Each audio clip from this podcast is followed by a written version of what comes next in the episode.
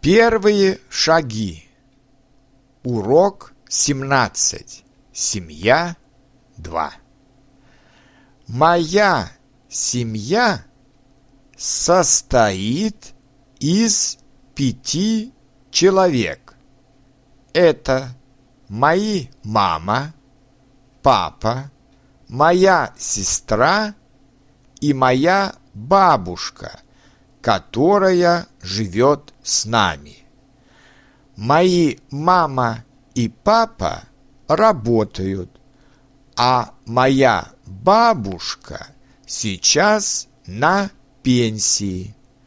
Раньше она работала учительницей в школе. Она была учительницей русского языка. Моя сестра старше меня на два года.